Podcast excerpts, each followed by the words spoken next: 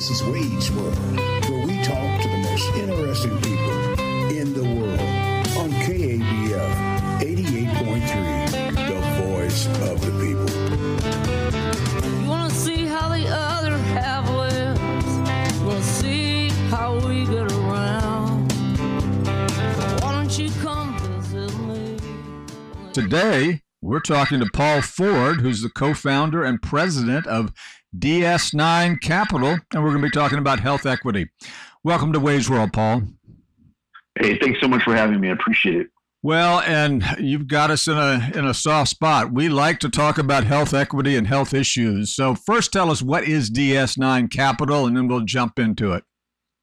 Sure. Uh, DS9 Capital is a advisory firm. Uh, we also invest from the firm as well. Um, our mission is to help um, diverse entrepreneurs um, launch and scale businesses um, that are closely aligned uh, in the health technology space, insurance, or uh, fintech, financial services space. Well, that's a busy area right now, isn't it? It really is. Absolutely.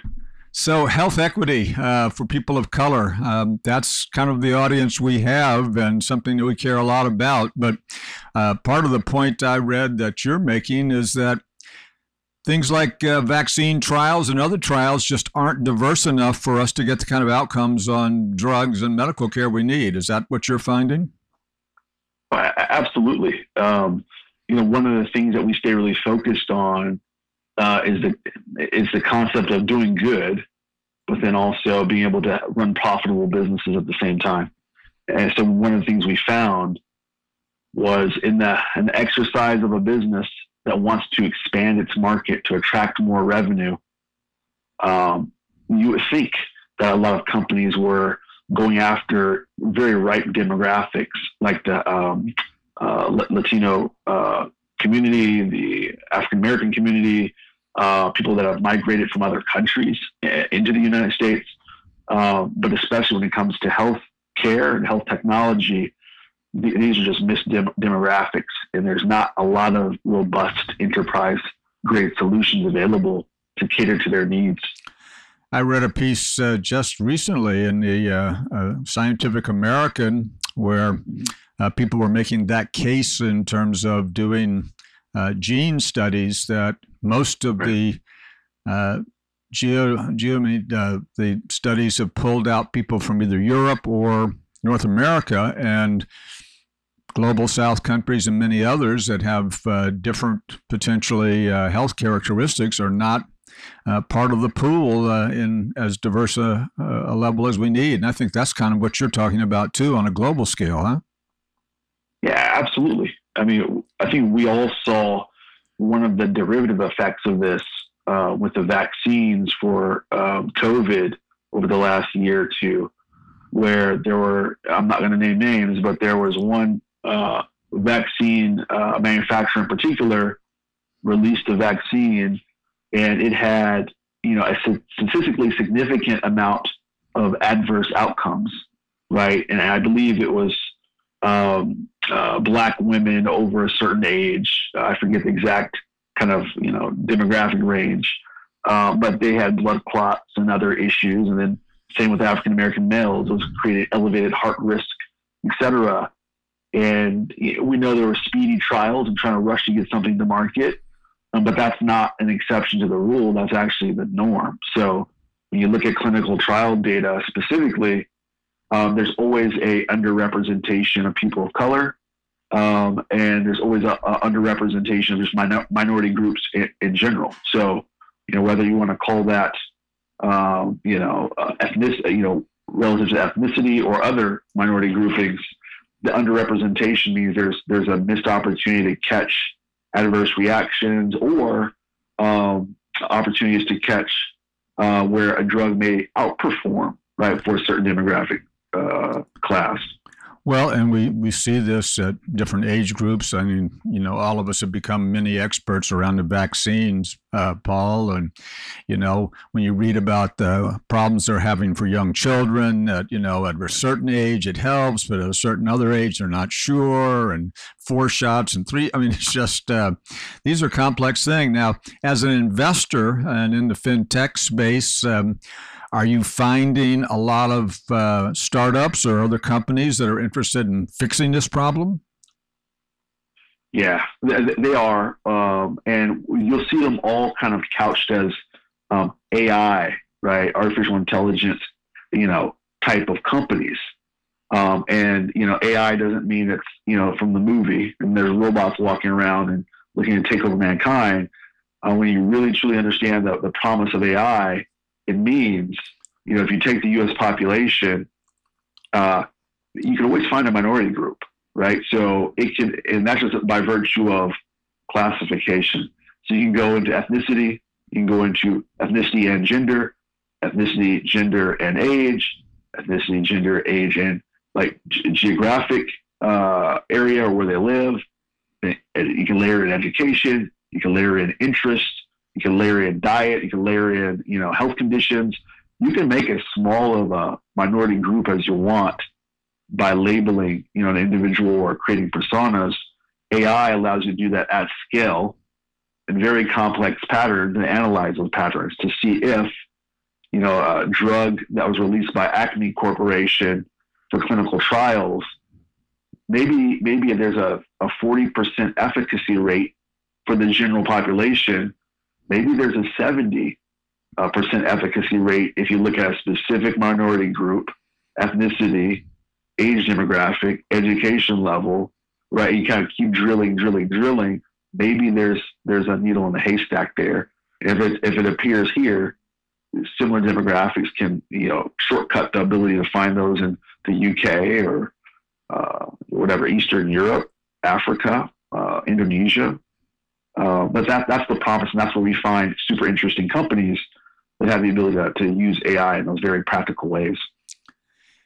The, uh, you know, it seems like this would be a no brainer, uh, but why is the FDA not requiring more diversity on these trials? Because they must understand this. Their scientists are up to snuff, I would think, but uh, are they not? Pushing for the same thing you're pushing for on the other side? Yeah, we, we see efforts in a variety of ways on the FDA and the CDC. Um, so, for example, um, you know, one of the things that, that we've helped create is a, a patient registry for people of color. Uh, it's, it's been in beta testing for a while. Uh, it gets released uh, this spring, uh, but it's a website called patientsofcolor.org because there there really is no patient registry for people of color where you can sign up and engage and share your health information for the purposes of research, new drug development, introducing certain individuals to clinical trial opportunities.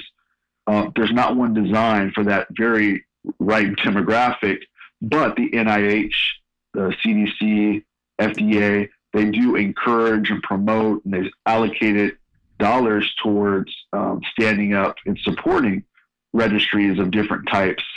Uh, there are a few that do cater to African Americans with uh, breast cancer, like a registry specifically for that, and you know promoting more inclusion in clinical trials around that very specific thing.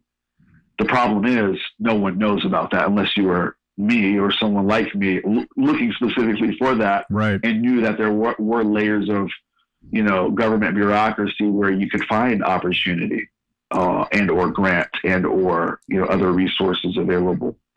We're talking to Paul Ford, who's the co-founder and president of DS9 Capital, uh, who's uh, part of their investment strategy is trying to achieve more health equity. I'll, I'll tell you, in the real world, uh, part of our family of organizations, we represent a number of nursing homes, and the uh, staff that we represent uh, is largely African American women who are middle aged. Um, and this period of the pandemic, it was a struggle in many, in some of the, the nursing homes, getting people to be willing to be vaccinated, even though uh, patients were, I mean, this was, you know, the nursing home deaths in the pandemic have been the leading, cause, uh, you know, the leading uh, on the downside of, of our numbers. Um, and obviously, their families wanted the the workers uh, to be vaccinated. The staff, I mean, the management wanted them to be vaccinated, and the union wanted them to be vaccinated, but they were skeptical for exactly the reason you're talking about. There have been too much history in the African American community of being uh, used for, you know, sort of tests that were unethical. Um, and we've talked to some people about that uh, on this show before. So that's part of the mountain you're climbing. How do you get there? You got to convince some people to be willing to sign up, huh? Yeah, it's, it's honestly transparency. So, you know, there, of course, the history is there behind unethical, uh, tr- you know, trials and experiments done on the African American community. Uh, however, you now have African Americans in prominent positions uh, in different biosciences and pharma companies, right? So it really comes down to, if you will, marketing and inclusion right? I, I think one of the, the, the virtues of modern marketing and uh, digital media is the fact that if if you wanted to go back in time and redo the whole vaccine introduction to the U.S. population, uh, and you wanted to specifically target the African American population or other vulnerable populations, if you have the facts behind you to say we performed one of the largest clinical trials for you know on African Americans for these vaccines and it yielded X result. Uh, you know, this is why we think it's safe to move forward. Now you can make a decision based on that. Gotcha. Right. To, to say uh, what was done, you know, over the last two years, hey, these things are uh, passing certain phases of clinical trial. Uh, we're all in experiments, and we just need to do it. You know, it, it lends itself to too much. We'll, we'll call it um, negative thinking, whether it was, you know, you know, uh, speed was created by economic, you know, interest of, you know, the companies or et cetera. Uh, just the transparency and understanding what's behind it. I, I, had to go there and look at the research and get comfortable with decisions I made, sure. uh, as did most people. Uh, but when that's front and center and, and not an afterthought, that's super helpful. But just transparency, uh, resources, communication, and what, what is known more globally as health literacy. You know, you know, introduce these concepts early and often, not when there's a crisis, exactly. right? There's other things on your mind. So uh, these are ways to stay stay on top of it, get ahead of it. I was interested uh, in one of the uh, bullet points that uh, that was shared with me before I, I talked to you that some 50% of FDA trials are in fact conducted within 1 to 2% of all U.S. zip codes. Uh, it had a, footnote, but I didn't see where. How'd you where'd you find that out? Because you know that's right to what you're talking about. There was a big front page story as we're talking uh, in the recent papers about how we're still finding the impact in asthma and a number of other things in communities particularly of color, uh, uh, from redlining in the 1930s. Um, I wonder if those zip codes are in this uh, these kind of trials. It's hard for me to believe they would be one of the one, part of the one to two percent. But where'd you find that? That's an important statistics, I think. Yeah, yeah. I'll promote education and, and literacy here. So, um, you know, to to bring awareness to your audience, there's associations, there are trade publications and journals, there are uh, conventions, there are uh, private organizations, public organizations, and nonprofit organizations, all of whom are doing research all the time, right? And a lot of them work together, um, and some create kind of alliances to, to, to focus on certain issues. Uh, but the information's there, and depending, you know, which which one you're looking at, you'll find uh, different uh, information around, you know, what zip codes are used, et cetera. Some are more transparent than others. Um, uh, and I believe the, the, the, the, reference you're making, we footnoted at the bottom where, where, that, where that's from. Uh, but, but here's something to educate your audience as well, um, uh, you know, in the same vein. Um, and I'm going to use an analogy that, we, that might be more appropriate for the audience. Um, I live right outside of Louisville, Kentucky. Um, Louisville, Kentucky is the headquarters for uh, Yum Brands, which includes you know the KFCs and some other you know Oh, yeah. popular restaurants and, uh, and and such. When they want to go test a new concept kitchen or a new product, they may do it here. Uh, they also have you know probably a handful, meaning three to five locations around the U.S. that you would never think of, uh, where they go test the new concepts because the demographic uh, from a population distribution curve point of view looks the same in that one city or town as it does across the entire United States. So that's why they keep going to the same places to say, will this be popular? Will it be well received? And if so, then they release it and open it up to the US market. Now, the problem with doing that in that instance or with clinical trials to say we're going to go to a certain zip code, focus on that zip code because that population distribution curve looks the same as the US, you know, uh, on a normative basis, um, is that the drug you're targeting might actually uh, be catering to one end of the spectrum of that curve. So yes, you know, the overall sample size might be normal, but who you're focusing on is disproportionately found in other communities. So you get these really you know, weird looking statistics that come out of these studies. Um, the, the, the cure to that is just finding ways to get to more zip codes and include more people in trials. So that looks like decentralized trials where you don't have to be in one zip code in one building administering it. You can do it virtually on a computer, the same way we do Zoom calls and interviews and uh, other types of work meetings and studies. The uh, we're talking to Paul Ford, who's the co-founder and president of DS9 Capital about health equity. Um, it, it's an interesting problem that uh, we just. Um, it seems like we have so many of these situations where people are underrepresented, underinsured, and some people, and as you say, young Yum Brands. I mean, because there's money they have money in the game, they really go out of their way to make sure people everywhere are going to buy it. But in drug testing, you'd think uh, it would be the same kind of thing. Paul, uh, a lot of people in these tests get paid sometimes, don't they? Is that an issue, good or bad, or what do you think? Um, I think it shows the word some, so that's correct. Some people get paid in the test, right? In, in these clinical trials, some don't. There is no standard.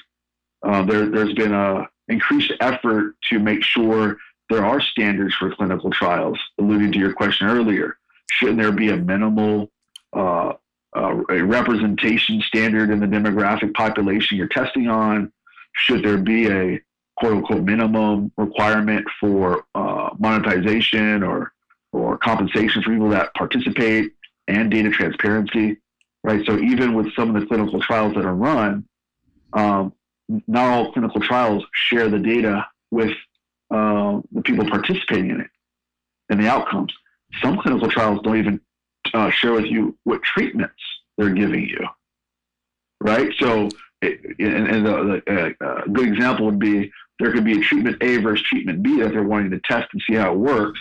They'll just tell you treatment A and treatment B and kind of generally what, what the treatment involves, but, but treatment B might be a placebo right? It's a it's a uh, vitamin capsule with sugar water in it, right? To see if there's that placebo effect that takes place. Sure. But but right to not have full transparency that also scares some people off from participating because they don't know what they're getting themselves into. Um, so yeah, the standards should be definitely be there. Compensation should probably be there as well, especially depending on the the type of risk involved or if it's a you know, we'll just say a treatment that could help, you know, a lot of people across the globe. Let's get as many people in there as possible. But sometimes you need to motivate people, and uh, there's there's no probably better motivator than cash. Well, I know you know I know there was controversy in some of the trials for the vaccines here in dealing with COVID nineteen, where some people who had volunteered to be part of the trials, thank goodness. Um, and were the placebo group weren't necessarily early in line to then get the real vaccine. And then on the other hand, I have a, a buddy in Atlanta who just trying to do the right thing, signed up to help be part of the Moderna trials, and he got paid and he got vaccinated. I mean, you know, you just like he just got lucky, I guess. I mean, he was trying to do his civic duty here in a health crisis, but um, other people just. I mean, I remember reading the articles and some people complaining they couldn't couldn't qualify. That's Right. crazy. Right. But is there an effort, from what you can tell, to create some standards?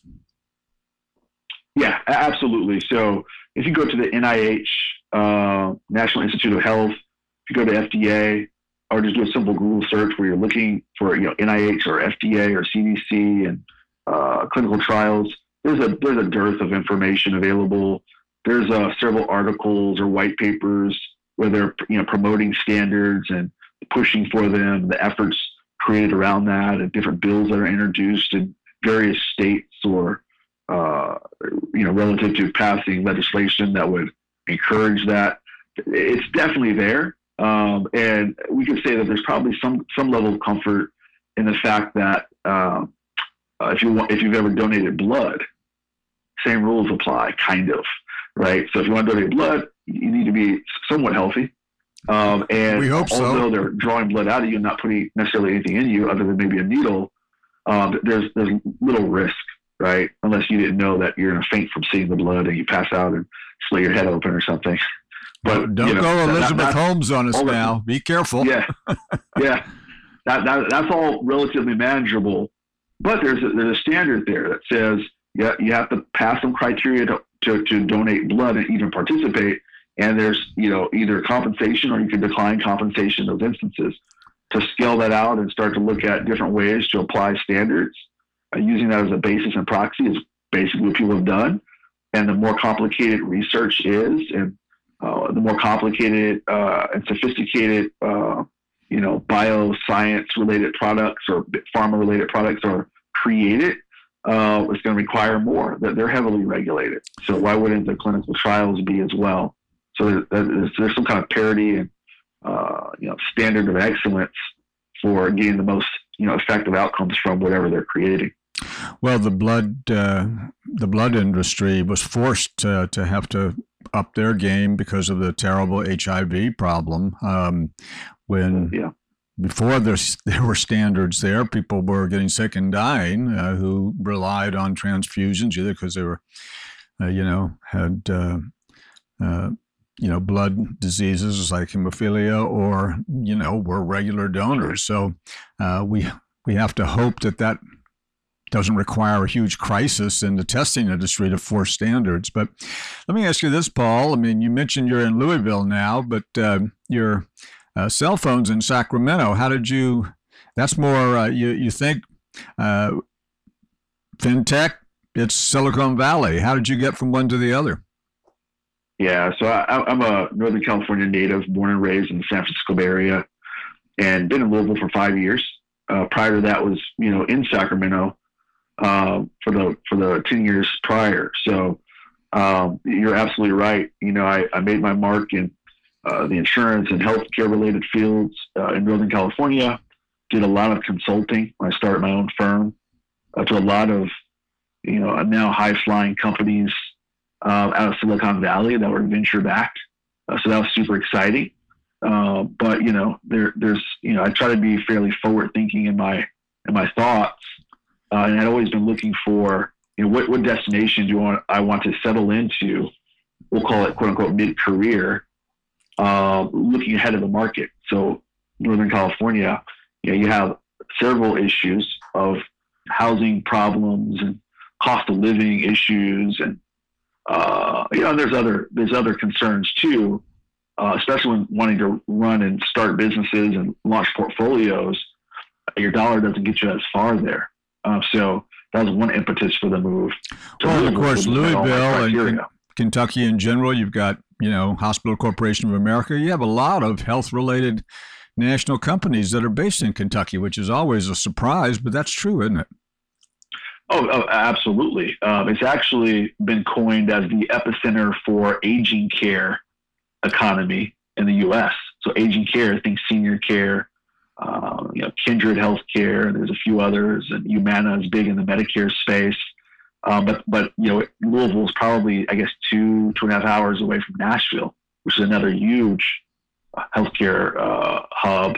Uh, they have HCA and a few other outfits there. Uh, but yeah, a, lot of a lot of good things happening in this part of the world, and uh, you know, it's no secret that Nashville's been blossoming uh, just as fast or faster than areas of Texas over the last decade. Uh, so excited to see the growth there. But uh, yeah, your dollar goes a little bit further here, uh, less so during the pandemic, where people start to sprawl out and kind of bring their cost of living standards and expectations with them. Uh, but still, nonetheless, a wonderful part of the country, a lot of opportunity. Um, um, yeah, and there's there's other places like this uh, sprinkled around uh, the U.S. as well. Gotcha. We we were just in another part. One of our organizations is uh, getting ready to put out a study on uh, hospital and healthcare pricing. You know, there's a new rule by CMS that uh, they had to be more transparent on their pricing. What a mess! I know that's not exactly what we're talking about, but it's um, it's calling out for something in fintech. I mean, they had to post all the prices, and in some cases, if you went to if it's supposed to be machine readable. If you went to look and see what it would cost to get your knee operated on, some would just tell right. you. Some would have 50 different cost ranges based on what the charge master said, based on what their highs and low. I mean, it was just like, you know, Jane, Joe, you know, healthcare consumer who wanted to use those kind of things to look. And I, I worry about, I mean, to the degree you've argued, I think correctly, that transparency around this healthcare issues is so important. We saw that in this pro and anti vaccine thing. Transparency and the facts matter. Um, but right. you, we need some real leadership in healthcare. And uh, looking in through that window, it looks like they're dedicated to obfuscation, not transparency. I mean, I don't know what to do about that, but boy, that some of your startups ought to look at some of those issues. yeah, absolutely. I mean, uh, you know, I think you said you're, you're out of uh, Arkansas. Arkansas was one of the states that passed um, a piece of legislation over the last few years around PBMs. PBMs are pharmacy benefit managers. Um, these are companies that manage the pharmacy benefit to your corporate benefit. So if you're employed and your employer gives you medical benefits and a pharmacy benefit and you get your ID card, you, you, you take it to the pharmacy to pick up your drugs and they run it and okay, your copay is 30 $30. Behind the scenes are these fairly large organizations managing you know networks of 60,000 pharmacies and you know drug lists that can vary and all the pricing and all the ways you can make money from it. Um, and Arkansas said there has to be transparency because one of the little known secrets of the uh, you know the PBM world to most of the uh, uh, you know uh, the typical you know American consumer uh, or healthcare plan participant uh, is the fact that you can go to name your pharmacy name your pharmacy chain, um, and just pick whatever one you like the best for for a drug, drug X, um, and pay a certain amount. Okay. Yeah. You can end up going to the same chain three blocks away because they have another uh, chain on the opposite side of the street, three blocks away, and it's different there. You can go to another of the same chain in the opposite direction, another mile away, and it's, it's, it's same drug, different price. Now, this happens across virtually all drugs and all pharmacies. So it's crazy. To, to try to manage that I, I recently has been a, has been a, a, brutal battle. Uh, it's getting better, there's there's outfits out there creating more transparency, so you know what drugs cost and where you can get it cheaper, et cetera. That's phenomenal. Um, but you can only do that really right now, and, and uh, with prescription drugs because they're commoditized. They have a you have a price tag on it that you can actually share. Gotcha. Uh, but more, more, of that kind of transparency around that and therapeutic options and treatment alternatives. Paul, we're coming to the end here. I, I, need to. Uh, I just read a book, Empire of Pain, about the whole opioid thing, so I know exactly what you're talking about. Paul, uh, how can people get in touch with you if they want to continue the conversation? Yeah, I, am a LinkedIn fan, so you can find me on LinkedIn and just look up Paul Ford uh, or you can reach me uh, via our website, um, which is www.ds9capital.com. That's D as in David, S as in Sam, the number nine, capital.com. Um, that, that's a, DS9 is a Star Trek reference. Thanks for being with us. in the know. This, this has been Wade's World for another week, the world where the other half lives, where we talk about things you've never heard. And as Lucinda Williams sings, things you've never seen and will never forget. Wade's World is underwritten by the Darrow Foundation, a progressive force enabling change based in Little Rock, Arkansas. As the song goes, we say it loud, we say it on the air, we say it on the radio. Until next week, when we'll have another guest. This is Wade Rathke from Wade's World.